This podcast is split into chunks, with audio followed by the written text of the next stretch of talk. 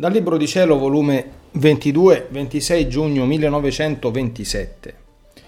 Come tutte le cose di Dio hanno ugual peso, crescere nella somiglianza divina, alimentandoci delle qualità del nostro Creatore. Come tutto ciò che fece il Dio nella creazione è imperlato dal suo amore, e questo lo sente chi vive nella divina volontà. Stavo facendo il solito giro nel Fiat divino e mentre giravo per tutta la creazione pensavo tra me, quanta luce e calore terrà in sé il mio creatore, se tanto ne mise fuori nel creare il sole. O come si deve sentire bruciare dal suo calore se tanto ne contiene. Ma mentre ciò pensavo, il mio dolce Gesù si è mosso nel mio interno e mi ha detto, Figlia mia, nelle nostre cose vi è perfetta ed uguale misura di tutto. Sicché per quanto è l'amore, il calore, la luce, altrettante la freschezza, la bellezza, la potenza, la dolcezza, eccetera. Uno è il peso di tutto e perciò il calore viene alimentato dalla freschezza e la freschezza del calore, la luce, viene alimentata dalla bellezza e la bellezza alimentata dalla luce, in modo che una rattempra l'altra. La fortezza alimenta la dolcezza e la dolcezza la fortezza, e così di tutto il resto delle nostre cose divine, in modo che ciascuna ci felicita. Da sole le nostre qualità ci opprimerebbero, invece insieme, essendo di perfetta uguaglianza, ci servono di felicità, di gioie e di contenti, e tutte fanno a gara per renderci felici. Il calore ci porta alla felicità dell'amore, e la freschezza ci porta alle gioie del bello, del fresco.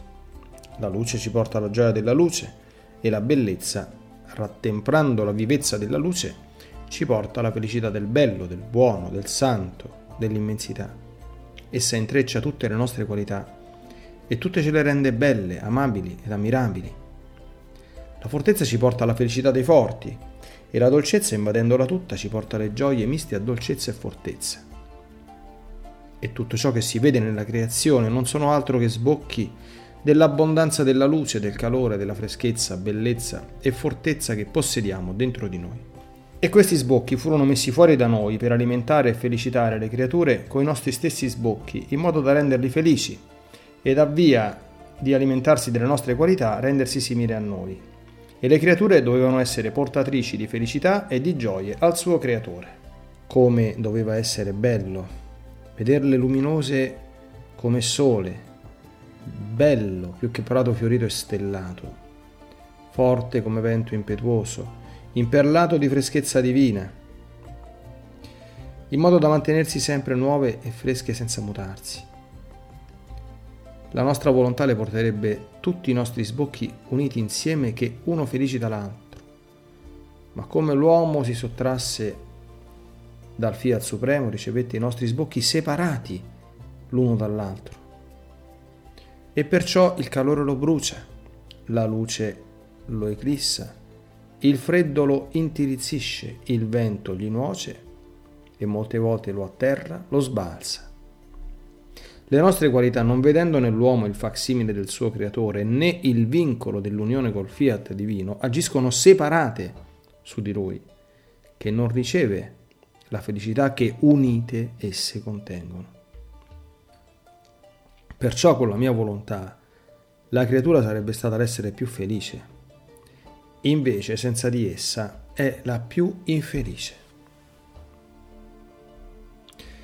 Onde continuavo il mio volo nel volere divino e sorvolando su ciascun pensiero di creatura ed atto, su ciascuna pianta e fiore, su tutto, suggellavo il mio ti amo e chiedevo il regno del fiat divino, ma mentre ciò facevo pensavo tra me. Che lunga storia nella mia povera mente, né pare che possa esimermi. Devo andare rintracciando tutti i tempi, tutti i luoghi, tutti gli atti umani e fin piante e fiori e tutto, per imprimere un ti amo, un ti adoro, un ti benedico, un grazie e chiedergli il suo regno. Ma mentre ciò pensavo, il mio dolce Gesù, muovendosi di nuovo nel mio interno, mi ha detto: Figlia mia, credi che sei tu che ciò fai? No, è la mia volontà che va rintracciando tutti gli atti suoi che mise fuori nella creazione, imperlando ciascun suo atto, pensiero, parola, passo col suo ti amo, e questo ti amo corre attraverso ciascun atto e pensiero verso ciascuna creatura. Chi sta nella mia volontà sente questo amore di Dio sparso dovunque, anche nelle piante, nei fiori, fin sottoterra, nelle radici. E il suo amore è nascosto, che non potendo contenerlo, squarcia la terra ed imperla piante e fiori col suo ti amo, per palesare il suo ardente amore verso la creatura. La mia volontà, regnando nell'anima, vuole continuare il suo ti amo nella creazione e perciò ti chiama a seguire il suo eterno amore e chiamando ciascun pensiero ed atto e tutti gli elementi creati, dice ti fa dire ti amo e ti fa chiedere con la sua stessa volontà il regno suo per vincolarlo di nuovo in mezzo alle creature.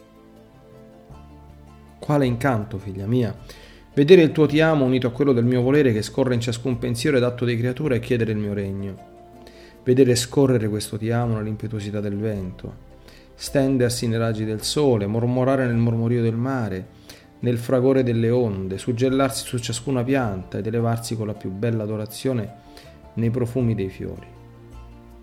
E più che voce tremula dice ti amo, col dolce tremolio e scintillio delle stelle, insomma, dovunque. Chi non vive nel mio volere divino non sente questo linguaggio del mio eterno amore in tutti gli atti suoi ed in ciascuna cosa creata, ma chi vive in esso si sente tante volte chiamato ad amare per quante volte l'ha chiamato il suo creatore. Tutte le cose parlano con santa eloquenza del mio amore. Che ingrata sarebbe se non seguisse il parlante amore del mio eterno fiat.